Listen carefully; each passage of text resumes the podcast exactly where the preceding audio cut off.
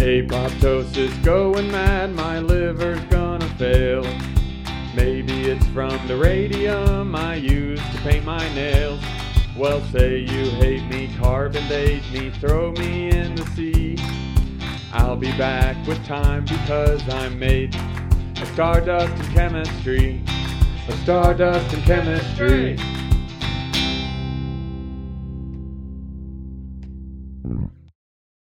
Welcome back to Cowboy Chemistry, where we talk about the wilder days of chemistry. We are back with part three of the Haber-Bosch process.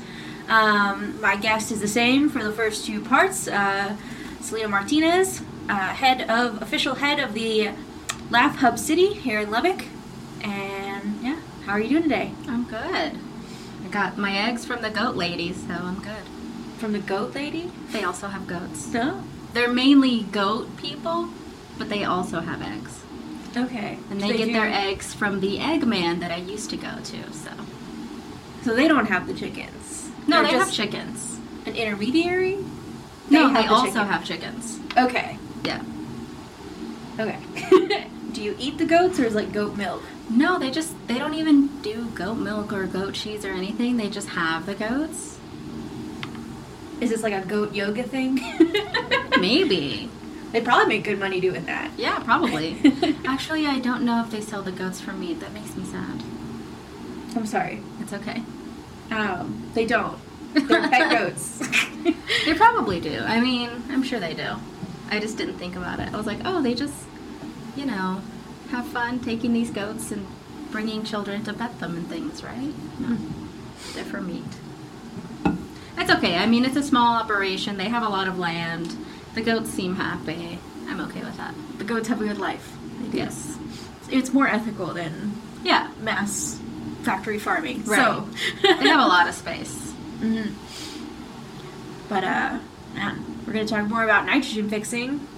Uh, where we left off, uh, World War One was about to start. So, yeah, it's 1914. Uh, Germany's, Germany's military leader um, and a lot of the German people just expected it to be a short war, and they had um, a six-month supply of Chilean nitrate, um, which they thought was all plenty of time to win the war, right? So that's where we Yeah. left off. Um, Haber, eager to serve his country, joined um, as a scientific advisor in the government. Um, and of course, it was quickly clear that the war would be a lot longer than six months because, like, everyone was joining in.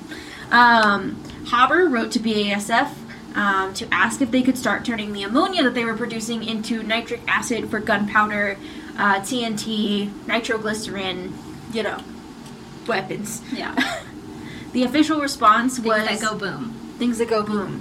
The official response was that that was impossible. um, but Bosch was like, okay, I guess I can try to figure this out um, and how to how to do this. Um, Germany in the early months of the war vastly underestimated how much of their nitrate supply would be used by the war effort.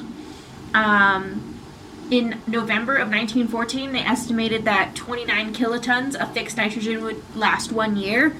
Um, by the end of 1915, Germany was using that much in 10 weeks. so they were they were going through it.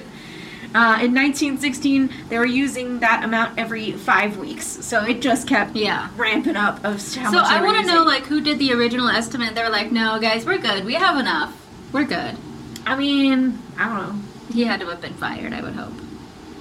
Like, he clearly doesn't know what he's talking about. Must have been. Yeah, I don't know. Hopefully it wasn't Haber. He's like, you know what? I'm a scientist, I'm not a war man. Yeah. well, Haber definitely was a war man, though. uh, he was rearing to use his scientific knowledge for his country. um, Germany bought up as much Chilean nitrate from neutral countries as they could, so anybody who was like not in the war was, of course, selling to both sides. Um, they captured um, thousands of tons from a warehouse in Belgium. So they're like Captured. yeah, like they invaded Belgium Yeah. and they're like, this is mine now. Um, Pillage and plunder is what we might also call it. yes. the German government uh, first invented or first invested in other industrial process called like the uh, cyanamide process that used huge amounts of electricity to react nitrogen gas and calcium carbide, and that formed calcium uh, cy- cyanam- cyanamide. Cyanamide. Cyanamide. That's it. And what does this calcium cyanamide do?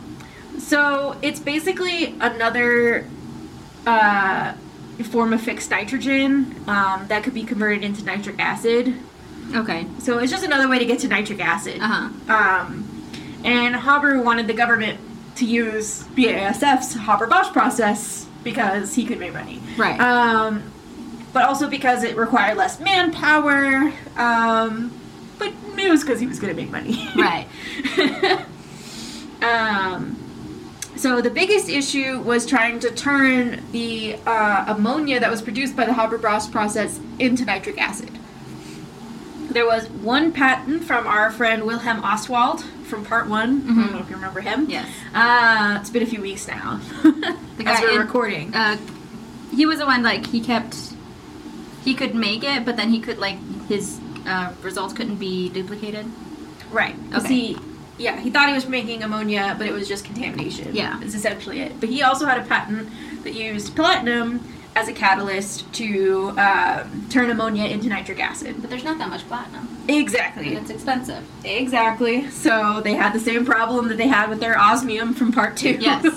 um, and so Bosch and Mittasch, the guys that were trying to find the catalyst for the Haber-Bosch process, uh, also tried to do another catalyst for this. Um, so, but after you know, after a while, they figured out they could use iron mixed with bismuth, and that converted the ammonia to nitric acid. Um, but then they were like, wait, why are we doing all that? We can just convert what we already have, the ammonia, into sodium nitrate. And sodium nitrate is the same thing as Chilean nitrate, so the natural stuff they already had. And the government already had infrastructure to turn that into the gunpowder and nitric acid. So they were like, oh, we'll just do this then. Mm-hmm. So, with Haber's recommendation and Bosch's promise um, to convert the Oppau plant to produce 5,000 tons of sodium nitrate a week, which is a lot, um, the German government contracted BASF. Um, with the new influx of money, Bosch built an even bigger ammonium reactor that was 40 feet tall. Um, and by May of 1915, Oppau plant made 150 tons of nitrate a day, um, which Germany needed to continue fighting World War One, as the British uh, forces had completely um, taken control of the South American nitrate trade because, of course, they have the navy, right? Yeah. Germany doesn't have a Yeah. navy. so BASF and, ha- and the Haber-Bosch process became like a matter of national pride. Um, and like wealthy and powerful German citizens would like tour the Oppau plant and be like, it was like a promo- promotional tool. They're like, ooh, look at the science. um, yeah, and I'm sure it was like a way to. Do you think it like it had to have smelled in that building, right? Oh yeah, ammonia smells awful.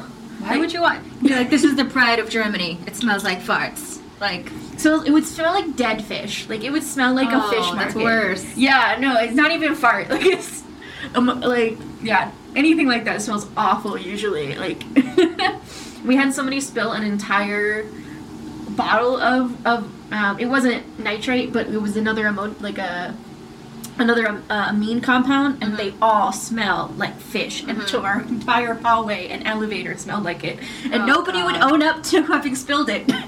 And I'm like, I mean, fair, but also just who was clean it? it, do something. I don't know what they could have done. I can't I just wanted someone to be mad at. um, well, the thing that we use at the hospital, which is not like people don't have. It's, the smell is not that bad, but sometimes they'll have like C. diff or they'll have like a really bad bacterial infection or something, so they just use um, like peppermint uh, essential oil. Really, Yeah, in to a like little- mask the spell. Yeah, just like in a little spray bottle to kind of help. It helps. I mean, you can still kind of smell it a little bit underneath, but I think that's just because like you get used to the smell. Like you, you get used to associating the peppermint smell with the other horrible body smells. So. Yeah. Um, yeah, I bet C. diff is bad. Yeah. Ooh. It's like a Um, very like every nurse knows when their patient has C. diff because the smell is so distinctive. oh really? It's got a distinct smell. Yeah, I never even thought of it having a smell. yeah. I mean, as compared to like, because I smell a lot of other poop. You know, it's kind of like like I know if which my dogs don't poop inside a lot, but when they do, I know which one did it because they smell different. oh. Um, so I imagine that's what it's like to be a nurse. it's like you know uh, what kind of poop it is.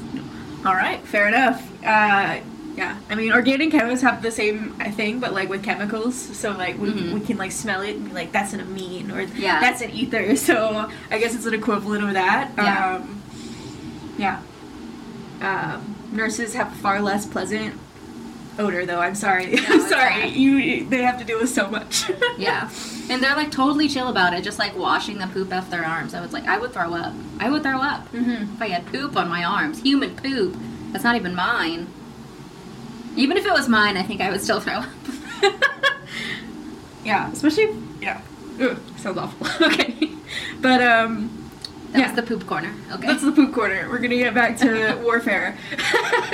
Um, World War One was full of changes in uh, the method of warfare, right? So, like World War One is the first uh, Trenches.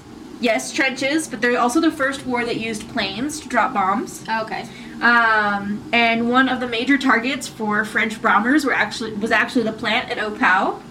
Um, so, because like France knew that that's where they were getting some of this stuff from. Uh-huh. Um, and it was really close to the French border too. So if you like look where Oppau is, it's it's like right across the border. Um, and so the first air bombings of the plant was on May 27th of 1915. Um, planes made um, of canvas and wood dropped small bombs on the on the plant. So like the, the planes were made out of wood.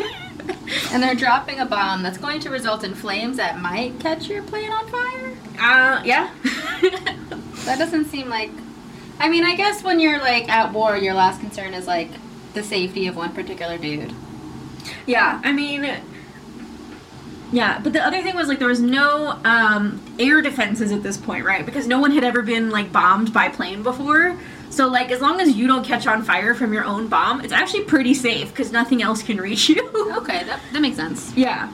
Um, the first bombing didn't really do much. Um, I don't know if they just didn't couldn't like aim well or like what the problem was, but they they only hit did the minor lot? damage. Huh? They hit the parking lot. They hit the parking lot.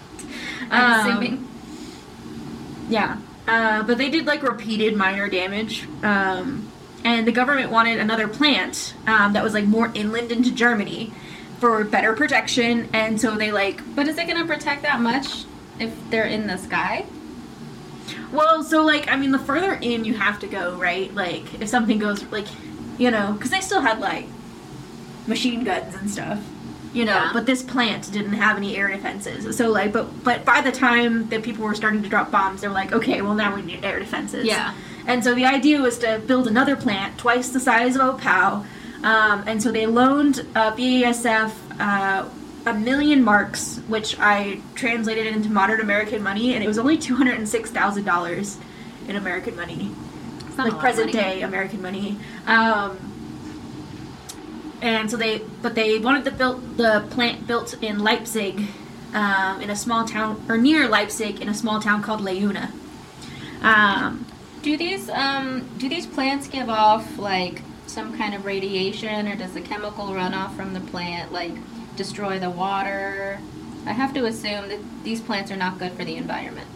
Well, so they don't give off radiation. There's no radiation. Right, but I mean there Um, has there's something gross coming out of that thing. Well, so nitrates themselves cause a lot of problems. Mhm. So, and we'll get into that towards the end of what Okay. the problems those cause, because, um, yeah, environmentally, the, the Haber-Bosch process has been kind of a nightmare. um, but yeah, I mean, yeah, I'm not sure how bad it was in the immediate though. Okay. So, because it's more of a problem in the long term. Um, so, two and a half miles of what had been farmland was purchased and turned into a construction site.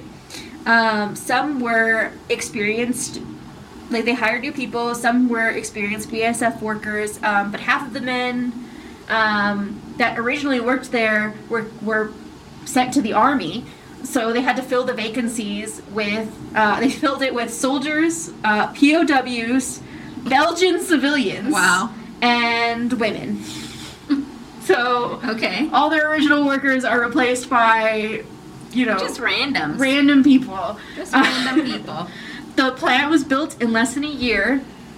At opening, it made six, 36,000 tons of nitrate um, and 160 tons by the end of World War One. Um, Leuna's plant assured BASF's position in German society and government. So, like, this was like one of the first like meshings of German industry, German government, because like we won't get into it here, but like especially once you hit World War II, I mean it's all meshed together. Yeah. So this is where all of that really starts. Um, historians estimate that World War One would have been at least one year shorter, possibly two, if the Haber-Bosch process had not existed. Um, Germany ends up mainly losing the war because of the British blockade and the U.S. joining the war. So like, it was kind of a stalemate, especially until the U.S. entered the war. Um, and once France was reconquered by the U.S., Germany's allies all started surrendering. So by spring uh, of 1918, um, or sorry, they started surrendering in spring of 1918, and by fall, um, everyone in Germany was really tired of war. Like there was nobody who wanted to do it anymore. Um, the Kaiser ends up abdicating and fled to Holland. so he was Of like, course. "I'm out." um, and so on November 9th of 1918, Germany officially surrenders. Um, now that the war was over, the German government was almost non-existent. There were factions fighting over power, um, and it was no secret that German, uh, like Germany's chemical industry, was far ahead of like literally everyone else. Because German, They had to. they had to, but also, I mean, German, like, when you think of chemistry, like, a lot of basic chemistry was invented by Germans. A lot of physics and chemistry were all Well, I mean- Germans. But because they had to, right? Because they had like, because they can't really grow things there because they don't have good conditions. So they had to figure out how they could, yes. and they don't have like, they don't have the ocean or like the beach or anything as like a resource. So they had to figure out how to like level the playing field somehow. Yes. And that's that's really true of the Haber-Bosch process, but I just mean like science in general, like the foundations of what make modern chemistry and physics. Almost all of it comes from a German person. Like if you go through like the list of people, like if you think about like Einstein, uh, Max Planck, Einstein's wife. Maybe it's a conspiracy. it's a conspiracy, not confirmed. I believe it.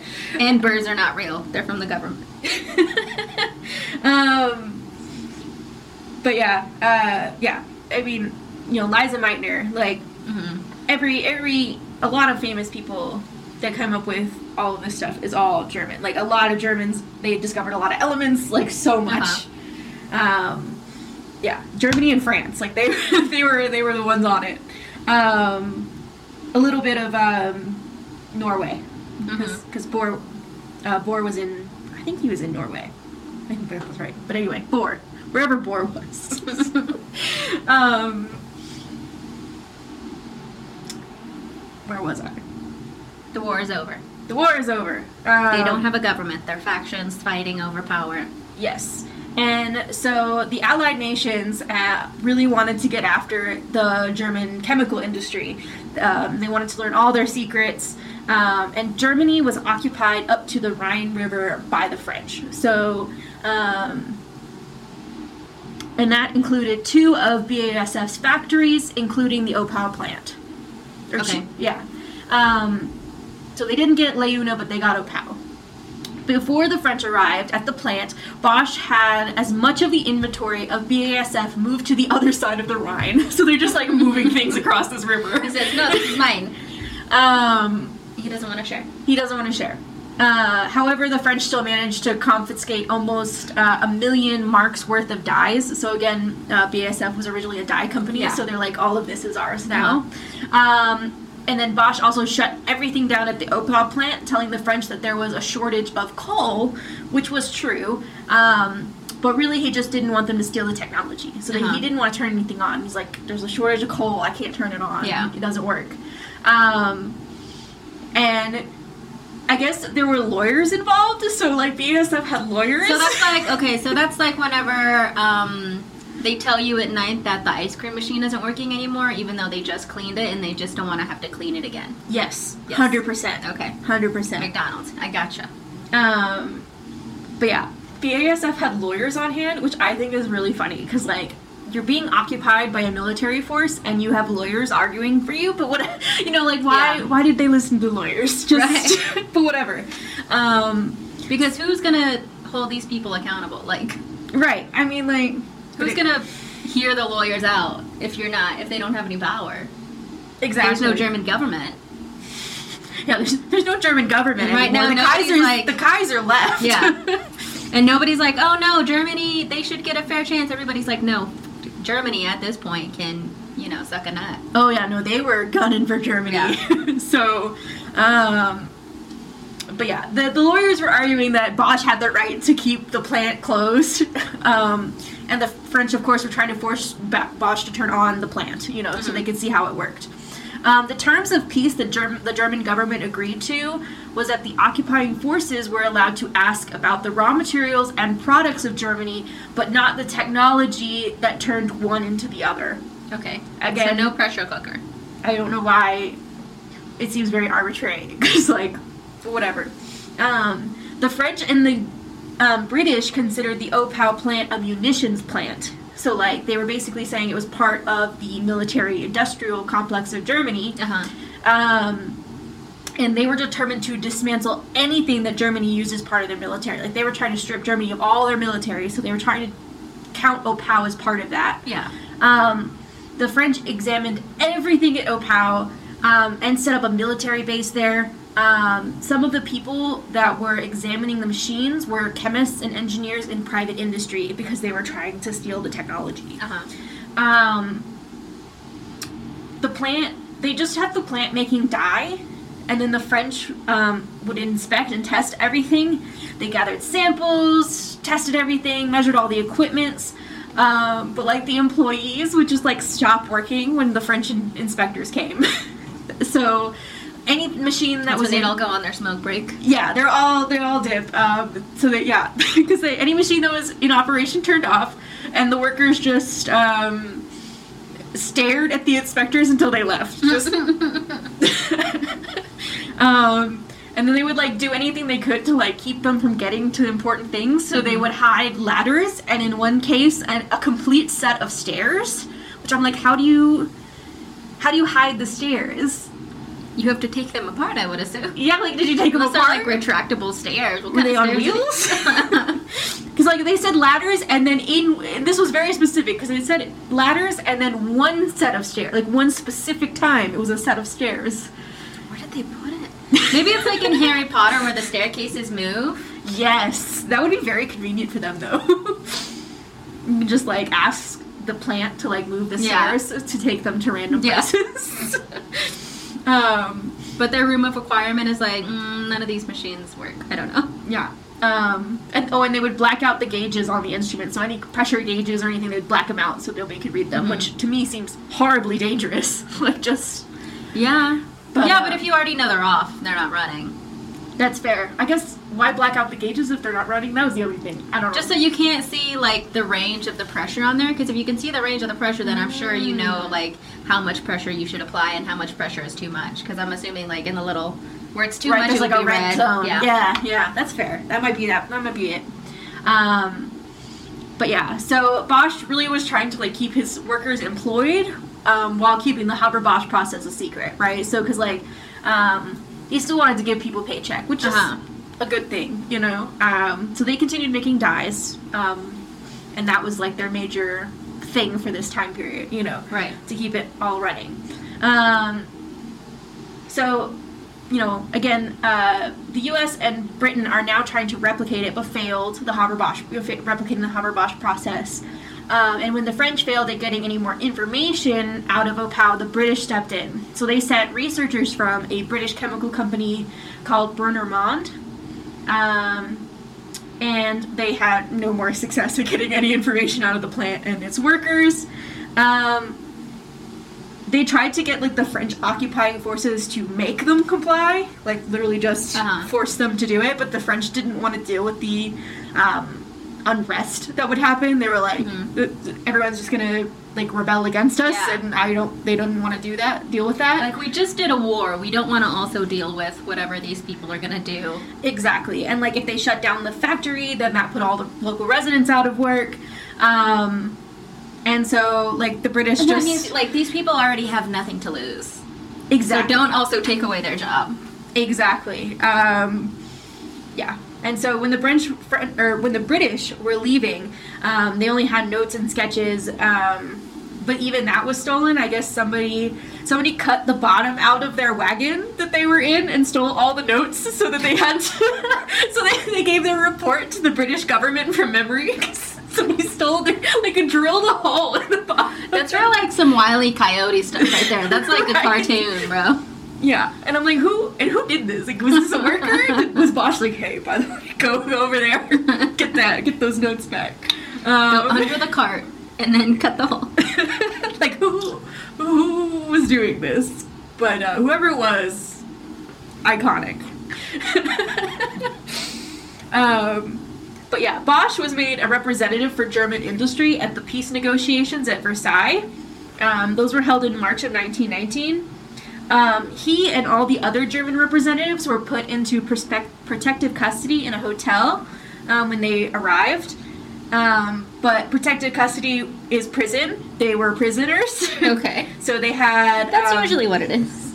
yeah, they had a curfew. Um, you know, entrances and exits were all guarded, and the entire place was surrounded by barbed wire. Real Um, safe. Very safe. Very safe. Um, and when the talks began, it became clear that they were not negotiating, but had to accept whatever the Allies decided. Right? Like Germany was going to take whatever they were given. Um, But I mean, they don't really have like a leg to stand on.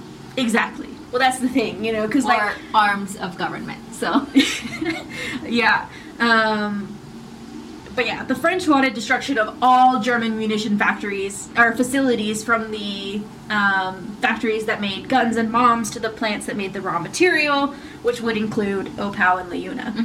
Um, they also wanted a large amount of money in reparations to ensure Germany remained economically hindered for decades.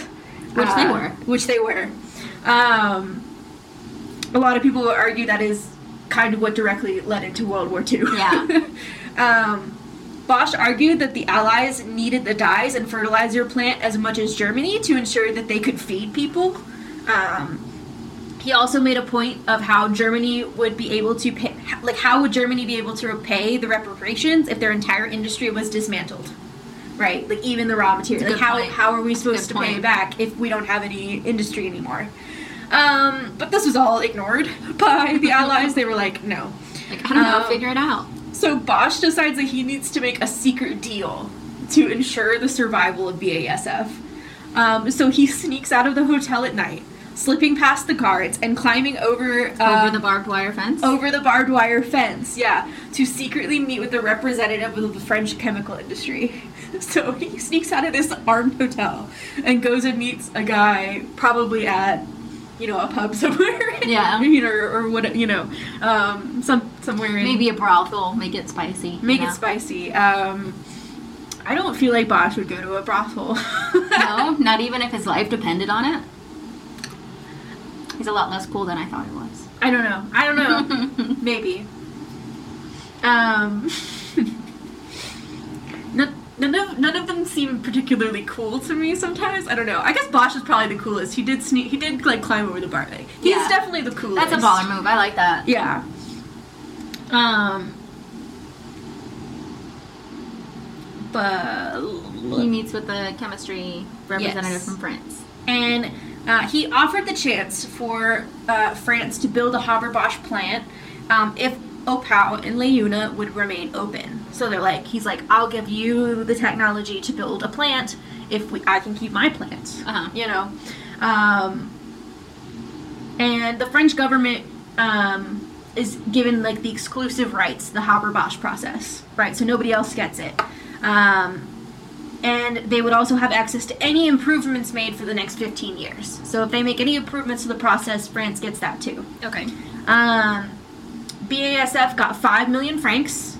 Um, Bosch asked for 50 million, but he did not get it. Um, plus a royalty on every ton they produced. Um, and they got to keep Oppau and Leuna open. So this is the deal they make. Um, which I'm surprised. It's not a bad deal. It's not a bad deal considering it was, you know, you were gonna get before. nothing. Yeah. Um, I'm surprised they gave him the five million francs. I would have been like, you get to keep your factories. I give you nothing. um, but yeah, with this, Bosch officially became the head of the company. So you know, their their previous head of the company had died, um, and they didn't replace him. But Bosch is now officially the head of the company.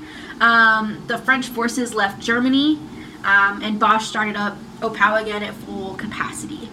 Um, fertilizer was in heavy demand post war, um, and with the Allies shutting down any military assets, the BASF plant was heavily monitored to make sure that they weren't making any explosives or, or gun, um, you know, ammu- any ammunition.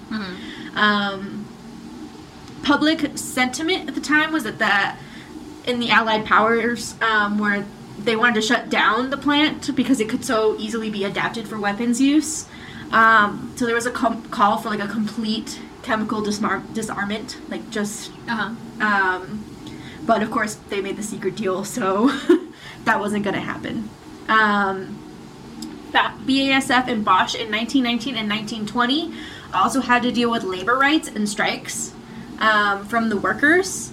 Bosch really only cared about efficiency, and while he tried to like be good to his workers, he also demanded long hours, and the work was dangerous. So like 49 people had died and thousands had been injured in that time Uh-huh. over two years, which is a lot. Um, there were fights between workers and Bosch over the early 1920s over working conditions, um, and then there was even a 10 day battle between police and the workers of Leuna that resulted in the death of like 30 workers. Jesus. Um, after that, Bosch fired every worker at the plant and rehired them one by one. Um, then, about a one year later, um, on September 21st, 1921, the Oppau plant exploded. Um, Do they know why? Yes. Okay. They, they, they figured it out later.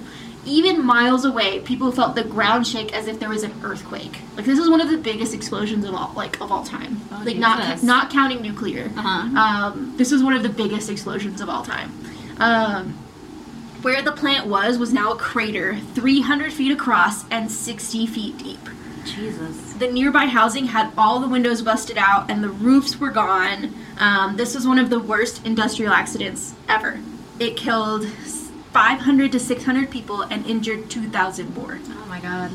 Um, all of which were like workers and their family because that's who lived around the plant. Mm-hmm. Um, after an investigation, it was determined that the storage of large amounts of fertilizer in a silo was what caused the explosion. The fertilizer absorbed water from the air and like solidified into a rock. Mm-hmm. Um, so to break up the rock, the workers would use a small explosive to break up the rock. Um, and this thought was this this was thought to be safe and had been done for years without issue. Um, however, Bosch decided to mix some sodium nitrate into the fertilizer. So like the fertilizer itself wasn't explosive, but when you mix sodium nitrate in there, it becomes very explosive. um, Is there still sodium nitrate in fertilizer? so sod- sodium nitrate is a fertilizer. Um, But in the like in the fertilizer that you might buy from the store, would there be that in there? probably, yes. Because Um, isn't that how um isn't that the Kansas City bombing guy? I don't know what Kansas City bombing did, but but yes, like if you buy large amounts of fertilizer, You get the government list. the government's gonna come check out what you're doing Yeah. with that large amount of fertilizer because yes, um, yeah, because there is a lot of nitrates in fertilizer. Yeah. I'm not sure if it's specifically sodium nitrate, but there is nitrate in fertilizer. Um, yeah, so like yeah, Bosch is like mixing in this sodium nitrate into Uh-huh. um, his fertilizer pile, um, and when the portion of that sodium nitrate gets too high, it explodes. Um, and with this information, of course, Bosch blamed himself uh, for for this explosion. Um, and from here on, he was like, Yeah, never- I mean, I feel like it is kind of his fault. Yes. No, it is absolutely his fault. Um, I mean, yes, it was an accident, but also, you know that they use small explosives to break up these rocks, and you're putting more explosives into it. Yes. What did you think was gonna happen? Yes. Um, yeah. And after this, he starts drinking heavily. Um, and he like stopped working at BASF for a while, um, while other people were like rebuilding it. Um, by the summer of 1922, he returned to BASF, um, but like continu- like he was like a heavy drinker after this. Um, his colleagues noted that he barely spoke unless necessary, and that he was completely withdrawn. Um, he went to work and went home, and that was it. Which, Yeah, I mean- it's good that he feels some guilt, but also like jail. You could go to jail. yeah, I mean, yeah, it's it's it's a hard one because like I don't know, like they had done this for a while, but like yeah, I don't know. It's a hard one to To Yeah. moralize about. to moralize Yeah. about, in my opinion, because like it was an accident. Like people, you know, like he again they've done this for years, and I don't know. Yeah, like it's a just. But I mean, sometimes people get in car accidents and they end up going to jail, right, it'd be manslaughter. like yeah. nurses and stuff. You know, Um, he's sad. he's sad. He's living a depression where he just goes to work and goes home and drinks, and that sounds like I don't do that, but I know people like that Yes. Um, I think that have done has- way less worse things. Like Yes. their Uh, accident was maybe like they got a DUI once, and this guy like killed hundreds of people. Hundreds of people. Is yes. responsible for. He didn't kill them, but he's responsible. Yeah. Um, yeah. Bosch. Bosch is a really The people that I know that do that, it's just like their parents divorced when they were younger and they never got over it. and it like in comparison, I'm like, okay, you can get over this. You're gonna be fine. This guy killed a, like hundreds of people, injured thousands more. Yeah. You're just sad because your daddy went away one day. Like it's fine. You're gonna be okay. Yes. Um, you you haven't done anything wrong. You can make it through this. yes. Um, yeah, I, I feel very conflicted about this too because like I know a lot about Bosch's life from me looking up more Mhm. about him and like even after this like he does like during World War II like he is one of the people that helped save Lise Meitner. Mm-hmm. So like he goes out of his way to like hide her escape. Oh, okay. You know, like he's not a bad person in my opinion. Like he Right, but You know what I also mean? like the the I'm reason I'm sure that he was putting this sodium nitrate, you said, yeah. into the fertilizer was probably to make more money. And that's always where these kinds of like accidents happen and they become justified or at least they escape prosecution is because if you do it in the pursuit of more money, you're considered like then that's okay. Yeah. And I mean, in this time too, like in Germany, there is no such thing as workers' rights. Right. Like if there's an industrial Right. accident, you die. Yeah. Like That's maybe your family gets a pension. Like maybe they'll get your pension. If you're lucky. But like, you know, you're not gonna get sued. Like there's no such thing as like a lawsuit, like a workers' Right. lawsuit, workman's comp. Like that's not a thing in this time period at all. I mean, you know, um, this in the, is in the days of like just horrible abuses of power when it Yeah. comes to your management. Because Is like, this also around the same time as like the um the radium girls? no, Radium Girls is much later. Oh, okay. Mm, Much later, you know, probably a decade or two later. Okay. Um, but it's still that same era where it's like we don't really care about your well-being. yes. Um, Which is still like mm, still pretty true today, but we have some rights. Yeah, yeah. uh, We have definitely more rights than anybody in this time period had, Yeah. as far as workers' rights. Because, um, yeah, like, um, and I kind of omitted all of this from from my script, but th- he also did this thing like before he fired everybody. He did this thing called um, scientific management. I don't know if you've ever heard of that. So essentially, the idea is that you are as efficient as possible with your workers, and so you would hire managers to like see where your workers were like most efficient, you know, and where things people were losing time. Um, and of course, that led to people being followed to the bathroom and like their bathroom breaks being timed, and Yeah, this sounds like Amazon, dude. I don't know. yeah, no, it's very much like very Amazon, and like Henry Ford does the same thing. Like, so this is actually a very American thing. So like a lot of the Henry, like Henry Ford was a big guy who was into scientific management. well, yeah, because we can't have slaves anymore, so we have to figure out how to turn ordinary people into slaves. Oh, yeah. But not let them think that they're slaves. Yeah, because like Ford too, he had like a a morality clause to his employment. So like if you didn't go to church or if you drank too much or Uh-huh. if you ha- were sleeping around on your wife or anything like that, like he would know about it. Well, there's you could- no way he wasn't sleeping around on his wife. I mean, probably. I don't know. I just assume all of these men were huge sluts. Yeah, Henry Ford was also like real like close with Hitler, so like um Not like a good dude, like not, like a, chill guy. Um, like I feel like to a certain degree, Bosch is better than Henry Ford in that like he was doing this like for efficiency because he had no he had no people skills. Like he wasn't trying to be a jerk. He just like had zero people skills, and he's like, how do I make my plant great? You know, like not how do I make my workers happy. Like he wasn't thinking that way. Right. Um, you know, and he just, like I said, had horrible people skills. Like if, if anybody you can you like that knew Bosch, he was just like a very awkward man, Mhm. and like was just like didn't know what to do. Whereas I feel like Henry Ford was like actively maybe, uh, malicious. do you think he was maybe like autistic or something? I mean, I have a hard time like assigning that to people, Right. you know, Especially like, in the past. But yeah. Um, I definitely think that's a possibility. Um, like I don't know. Also, a lot of times these like really, um, these really efficient, really intelligent kind of people, they don't, they're not good at social things. Like, um, like Jeff Bezos, he doesn't like music. Jeff Bezos doesn't like music. Yeah, like at all.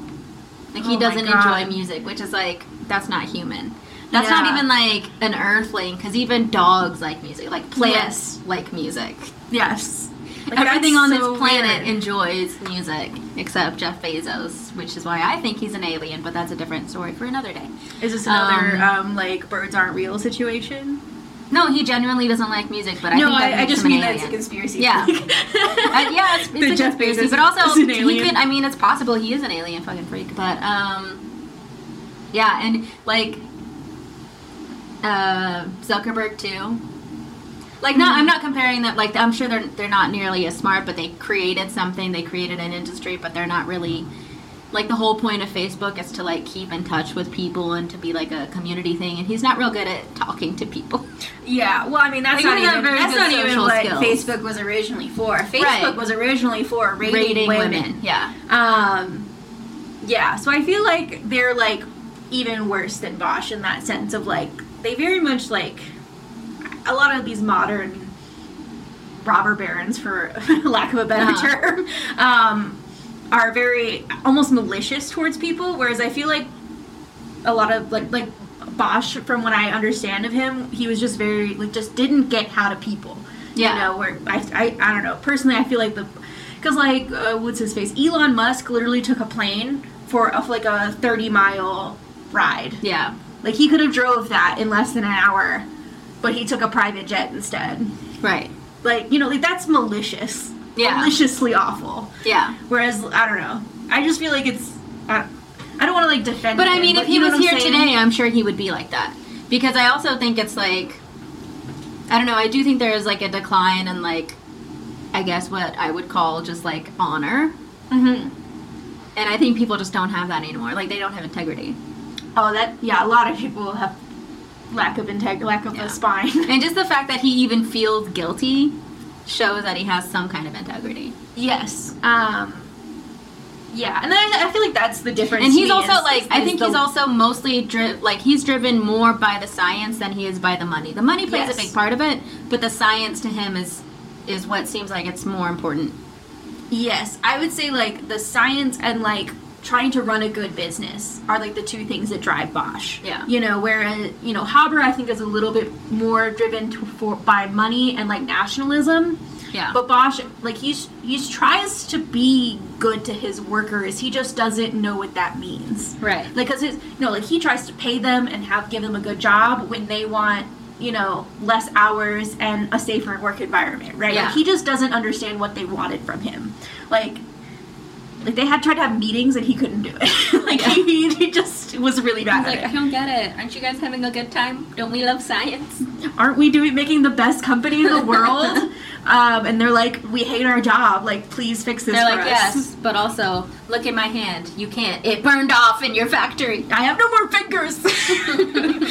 yeah, so I don't know.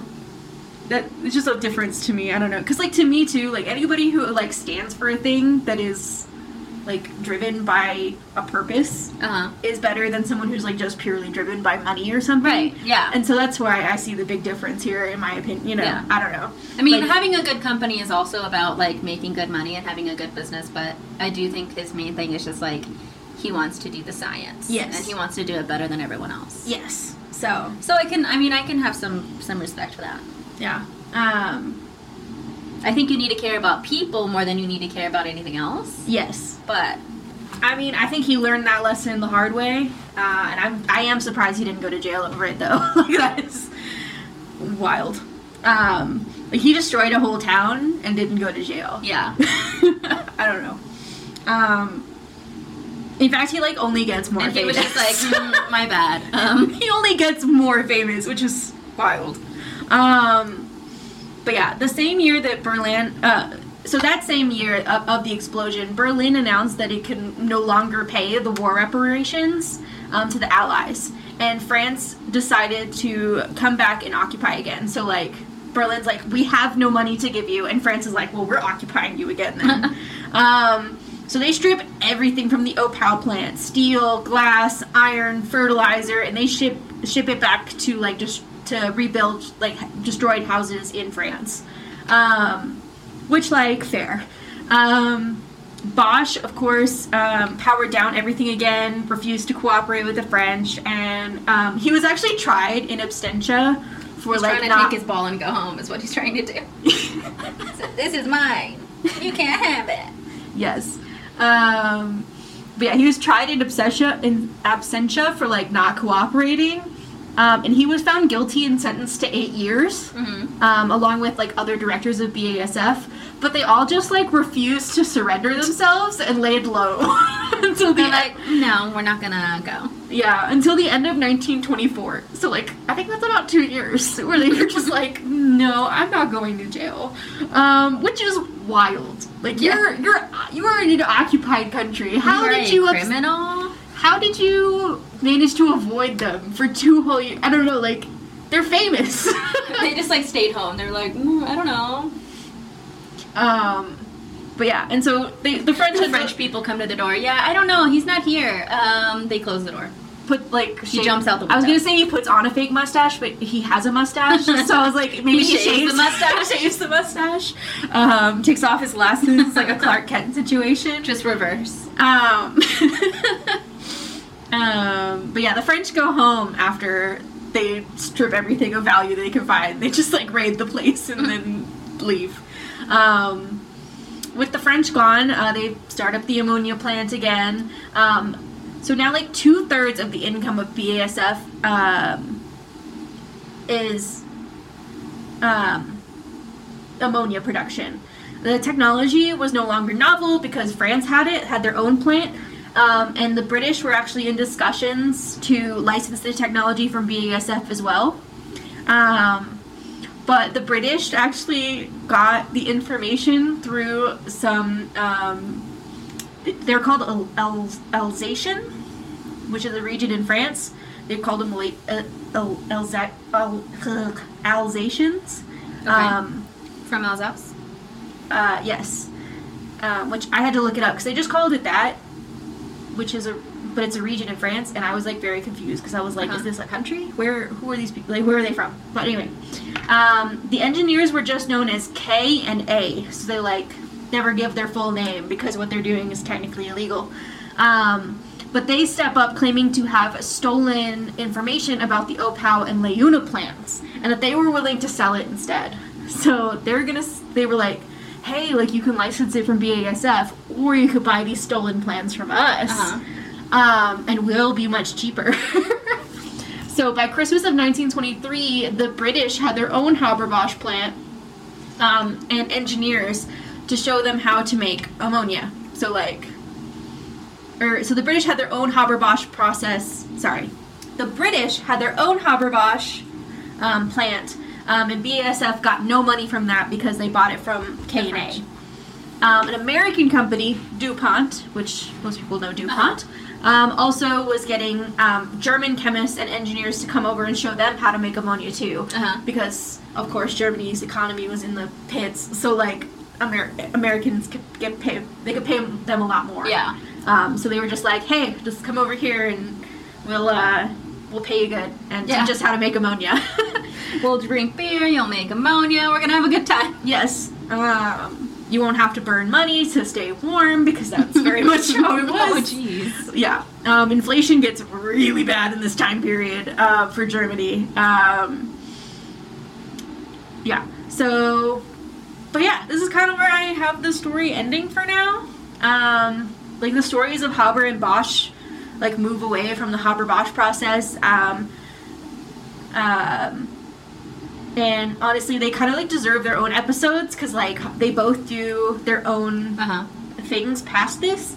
Um, and uh, BASF ends up merging into a conglomerate called IG Farben. I don't Uh-huh. know if you've heard of that. Um, IG Farben is no longer a thing, but basically IG Farben was uh, a big conglomerate of all of German chemical industry. Um, Yeah, we talked about that last week. I remember. okay. Yeah. Um, yeah, because like IG Farben is really what plays a huge role in World War II. So like Mhm. it's still BASF because like IG Farben is made up of a bunch of like smaller companies. Yeah. And so like it still is part of this, but that's it's one big company, and then they merged with the government during World War II to provide all of the chemicals that took place for the war and for Holocaust Uh-huh. and for like all of the horrible things of World War II. So, and that's really its own story too. So, like, I was because I had a hard time deciding where to end this Yeah. because it kind of kind of just keeps going. Um, but with Haber-Bosch like out of Germany, uh, the Haber-Bosch process out of Germany, I figured this was like a good place to stop.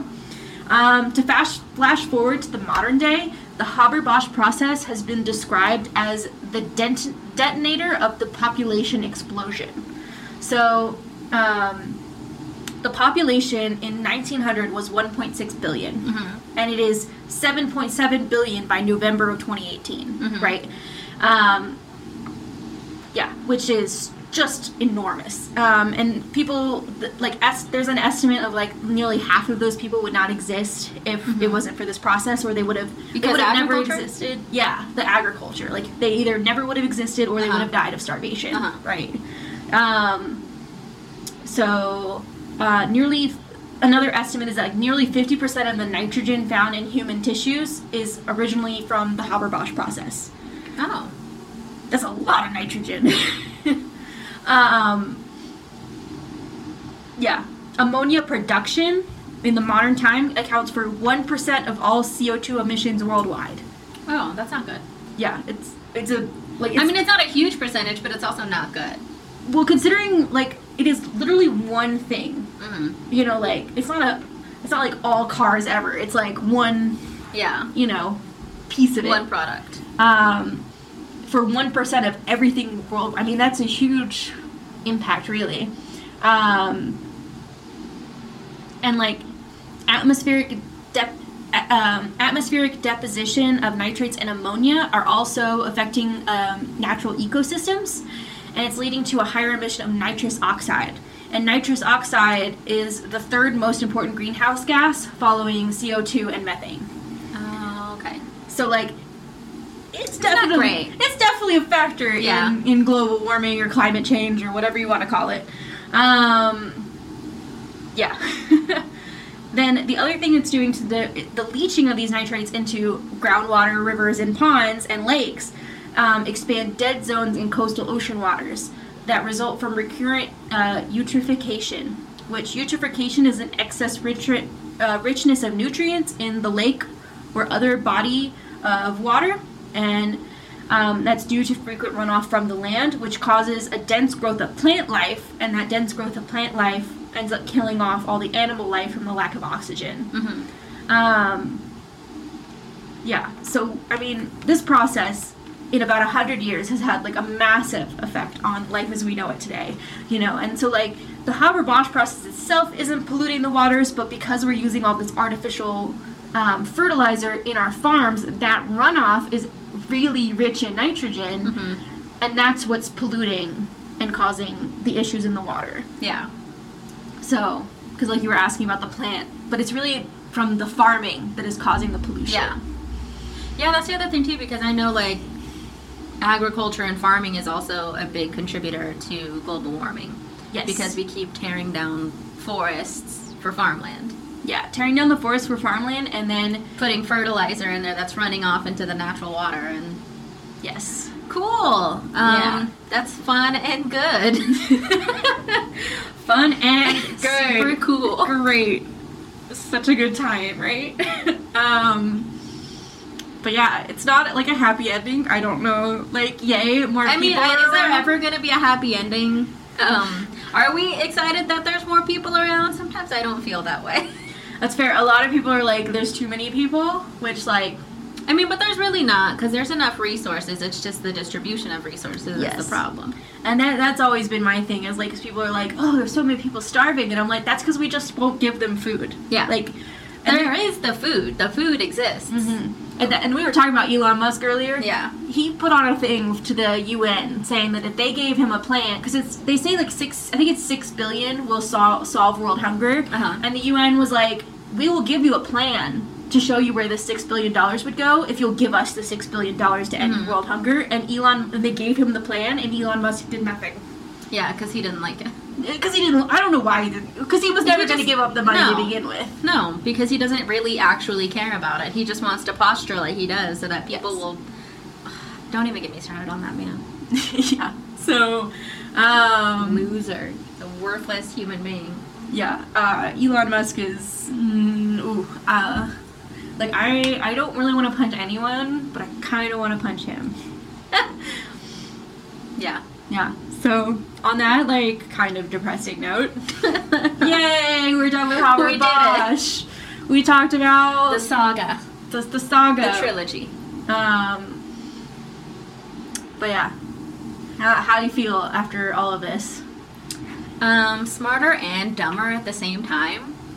Like I, I feel like I get most of the points and I understand where it goes in history because, like I kind of talked about before, I never think of science in the context of history. I always think of science like doing its own thing. But of course, there's obviously always like political influences and like um, societal influences on science. Yes. Um, but I also feel dumb because I really don't know. Like, I'm like, I don't know how.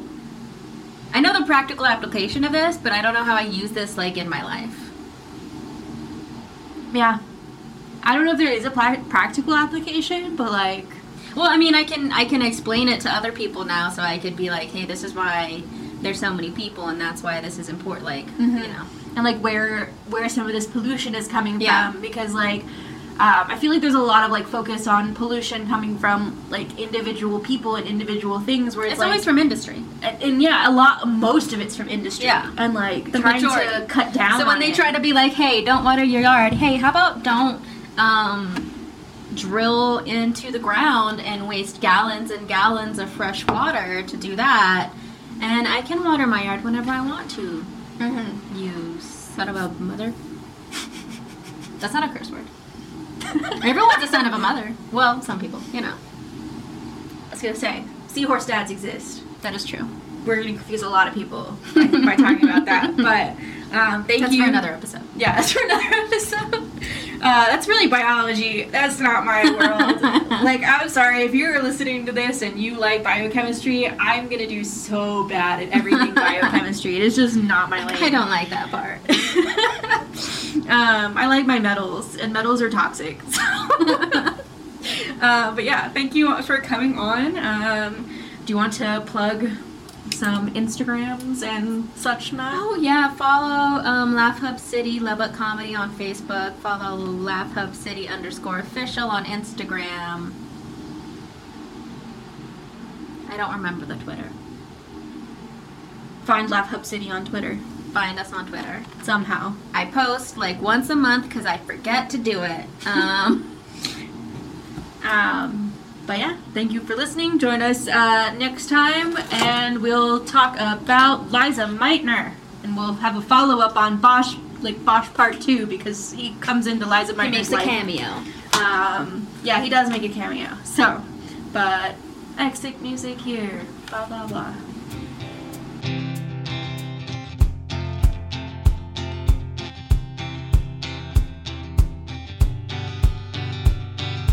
Apoptosis going mad, my liver's gonna fail. Maybe it's from the radium I use to paint my nails. Well, say you hate me, carbon date me, throw me in the sea. I'll be back with time because I'm made of stardust and chemistry. Of stardust and chemistry.